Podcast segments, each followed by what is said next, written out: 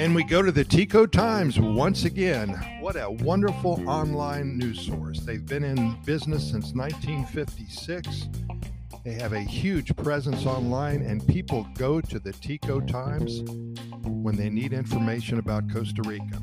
Now, they do have both the good news and the bad news. And of course, here at Costa Rica Pura Vida Lifestyle podcast series, we only discuss the good news. So today, I want to give the Tico Times writers all the credit in the world because they're talking about the 3 ways to beat the bugs in Costa Rica. You know, that is one of the many questions that we get as a purveyor of residency and legal status in Costa Rica. When people are moving here, they call us for a lot of different reasons. And one of the things they ask us is how bad are the mosquitoes and the bugs? And to be honest with you, the mosquitoes don't bother me, but that doesn't mean that they aren't bad. So let's talk about how bugs are simply a fact of life here in Costa Rica. You have to either learn to live with them or move to a less tropical country. Fortunately, there are several easy steps you can take to minimize insects in the house. And according to the Tico Times staff, here are the 3 effective homemade remedies to combat mosquitoes, ants, and houseplant pests. Number 1, non-toxically repelling the mosquitoes. I know it's a bit late in the rainy season for this one, but test this bug spray out. You won't regret it. Apply it often, it really works. Best of all, it's non-toxic and actually smells pretty darn good. And they go on to say that they've heard people describe it as pumpkin pie and cinnamon. Well, that's not too bad at all. And if you accidentally eat some of it or lick your fingers after a meal, it doesn't taste like a mouthful of fire ants. Here's the ingredients. 500 milliliters of alcohol, rubbing alcohol or vodka. 100 grams of cloves. To cut costs, try to find the big bags of 30 grams each, not the 10-gram packets. 100 milliliters oil, something you would want on your skin like coconut oil or unscented baby oil. Step 1, soak all of the cloves in the alcohol for 4 days. This will extract the natural oils from the cloves. That's interesting.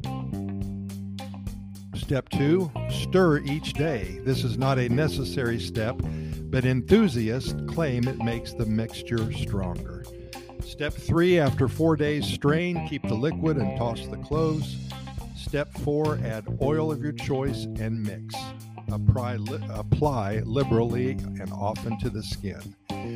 Here's a disclaimer. I had total success with this formula from July to mid-September, but I'm finding it slightly less effective as October and November creep by.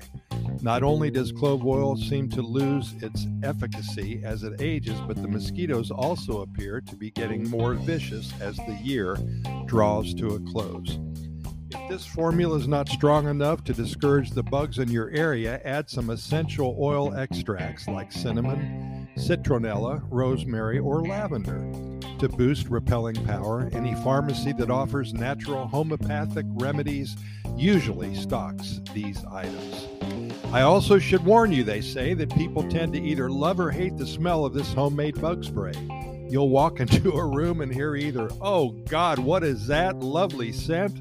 Smells like a home-style applesauce," or they might say, "Gross, it smells like Christmas ham."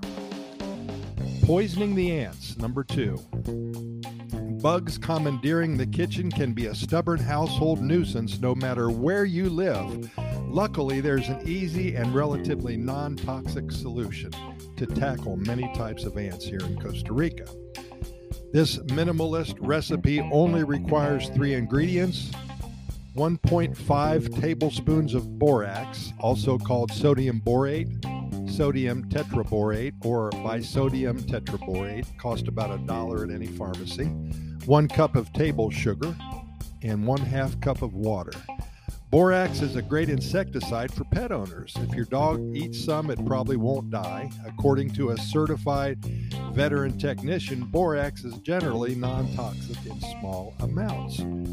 Step 1, mix the 1.5 tablespoons of borax, sugar, and water together and boil for 2 to 3 minutes and let it cool.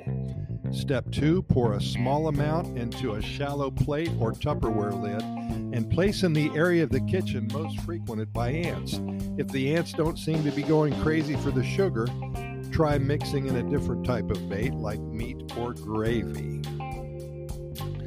Special instructions for pet owners: poke medium and large holes on the top of the jar and place a sugar borax mixture inside. You can also use an old soda can, turn the jar on its side to entice the ants to enter. And number 3, banishing the plant pests. Chili peppers and garlic are natural bug repellents. If your indoor or outdoor plants are being attacked by small insects like aphids or animals like squirrels and raccoons, spray the leaves with this potion after the next rain. Pests will think twice about coming back, and don't forget to wash the leaves with water before eating them yourself, or they might taste pretty bad. What you're going to need for this is 4 cups of warm water, 1 cup of chili peppers chopped, 5 cloves of garlic crushed and chopped, 2 tablespoons of liquid dish soap. This acts as a binding agent so the mixture can adhere to the leaves. And a couple steps involved and then we're done. Step 1, add the soap and water together in a spray bottle and shake. Step 2, pour the soapy water into a large container or Ziploc bag with the garlic and chili peppers. Step 3, let the mixture steep for 12 to 24 hours. And step 4, strain and pour back into the spray bottle. Mist your plants each time after it rains, always in the morning or after evening, or else the leaves will roast under the hot sun. This concoction will ward off all but the most stubborn creatures. Again, a lot of information there, and this can be found in the Tico Times. It was published on October 21st, 2022. Tico Times, wonderful online news source.